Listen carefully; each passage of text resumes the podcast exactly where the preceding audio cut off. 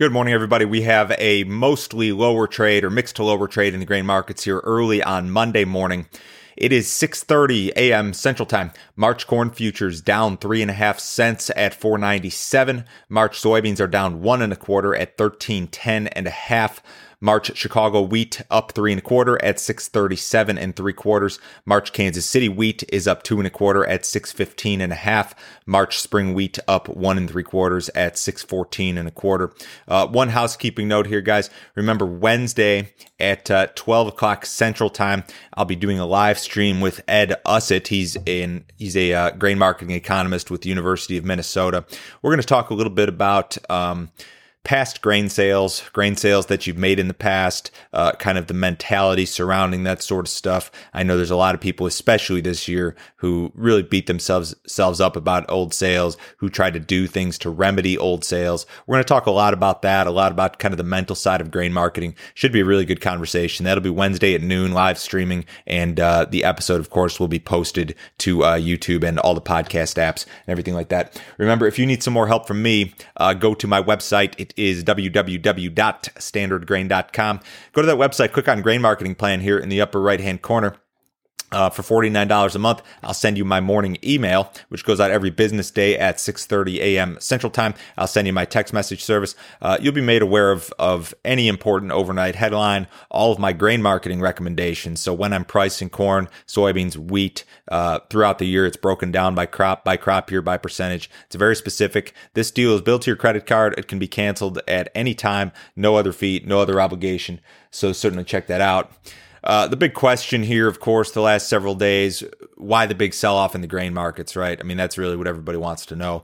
I don't know that there is one reason in particular why the markets have sold off. I mean, part of me looks at this stuff and says, okay, soybeans rallied, you know, $6 a bushel without any real significant correction. I mean, we saw some, what, 50, 60 cent corrections in there somewhere, but we really saw very little correction there. Corn rallied more than $2 a bushel just from its August low. Again, uh, corrections few and far between. So I think that this sort of thing is inevitable. I mean, you, you get this tremendous sort of bull market. There's going to be this sort of volatility. And as I said last week, what's really surprising to me is that you have not seen more volatility of this nature to the downside. Um, the volatility has been almost exclusively to the upside up until uh, these last few trading days. So I don't know if there's one reason. Now, could there be some sort of news item that emerges that uh, we can say is responsible? Sure, there could be. Uh, there's there's always the possibility that we see some some uh, export cancellations of some magnitude. Um, we do have some weather issues that I'm going to talk about here in a second.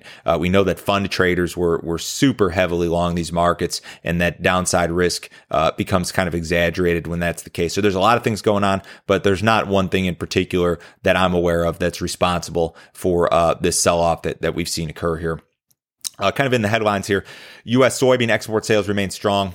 Uh, we had our export sales report out on Friday, and, and the sales in beans were fantastic 1.8 million. I, I think that was the best for any uh, uh, for this particular week of the year on record. We don't usually sell this many beans on the export market this time of year. Usually your sales are, are much worse as we get closer to Brazilian harvest. Uh, China accounted for almost half of that total. We also saw a small flash sale of beans to China on Friday. So you look at what we've seen and, and the export situation in beans still looks friendly. Again, I wouldn't be shocked if we saw some cancellations here given action in the market, but that's just pure speculation.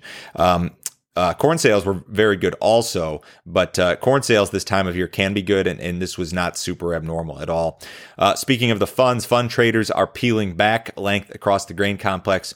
Funds were estimated to be net long 289,000 contracts of corn at Friday's close. That position was probably 400,000 contracts or real close to it at at uh, at the peak of the market or, or, around that time. Funds are estimated to be net long less than 100,000 contracts of soybeans. The estimate at Friday's close was 94,000 and that position peaked at 200 and 31,000 in October. So large speculators have really peeled back some length in the soybean market. In the wheat market, funds esti- estimated to be net short a small amount of SRW wheat at Friday's close. So we, we've seen some fund liquidation here, certainly. Global wheat prices have declined marginally. Russian export prices fell just a little bit last week after a big increase earlier this month. Uh, of course, we've got this story that Russia will tax uh, wheat exports beginning in mid February. That has helped to support price action. Despite that small decline, your wheat prices on the global export market are, are the best in, in six or seven years, I think since 2014. Um, Russia also increased its projection for wheat production uh, this week just marginally. Keep in mind that scheme of things here, uh, wheat ending stocks for the world are projected to be record high. I believe the global stocks to use ratio is projected to be record high. So, you know, this Russia deal repositions some wheat. It's going to disrupt what the typical flow of exports may drive some demand elsewhere, but it, it doesn't change the amount of wheat in the world. Analysts continue to project a record Brazilian soybean crop. Reuters polled a, a group of 12 um, analysts on Friday. And of those 12 estimates, the lowest was uh, 128 million metric tons. The highest was almost 136. So every estimate obtained is indicative of a record crop that would surpass last year's record of 126. I think 124 was Brazil's number, but in any case, indicative of a record crop. Rainfall in December and January was likely able to offset um, uh, a dry start to the growing season to some extent. So even the lowest estimate still uh, indicates a record crop out of Brazil. Dry areas of the U.S. may see some better rainfall. This is uh, perhaps a story here this morning. So, in the period from now through February 10th, a good chunk of Nebraska, Iowa, Kansas, Oklahoma will see up to two inches of rain in total. I'm going to put this map on my screen here.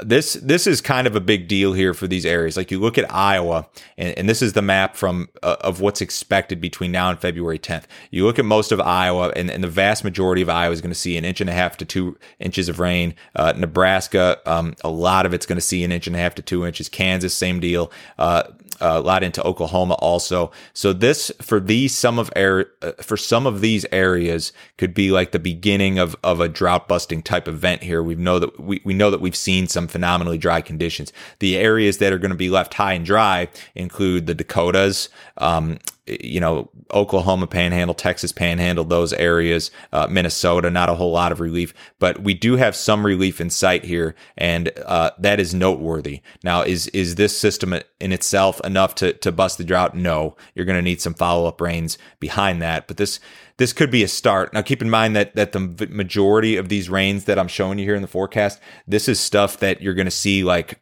like February 4th, 5th, and 6th, I believe, is when the vast majority of it is, is slated to occur. So these these more extended forecasts, of course, are always subject to change. Um, there's there's a lot of, of things that can happen with weather models. They could put more rain in, they could take the rain out. Um, you don't know exactly how that's uh, going to work out, but that's something in the forecast this morning that I, I think may be noteworthy. We had a cattle on feed report on Friday. Um, cattle on feed number was pretty close to expectations at 100%. Placements were above expectations by 3 or 4% at, at about 101. We were looking for 97. Marketing's pretty much on par with expectations. So I, I don't know. Maybe I'd call that uh, a little bit negative. Cash cattle trade this uh, last week 110 to 111 in Texas, uh, 109 to 111 in Kansas, 109 to 110 in the North. Western Corn Belt, there was some stuff at 106. Um, in the outside markets here this morning, we have the S&P up two, the Dow's down 110, gold's up just a little bit, the US dollar is up just a little bit, crude oil's up six cents in the March WTI 52.32, so uh, fairly quiet. Remember, if you need some more information from me, go to standardgrain.com. Everyone have a great week. I will talk to you a little bit later.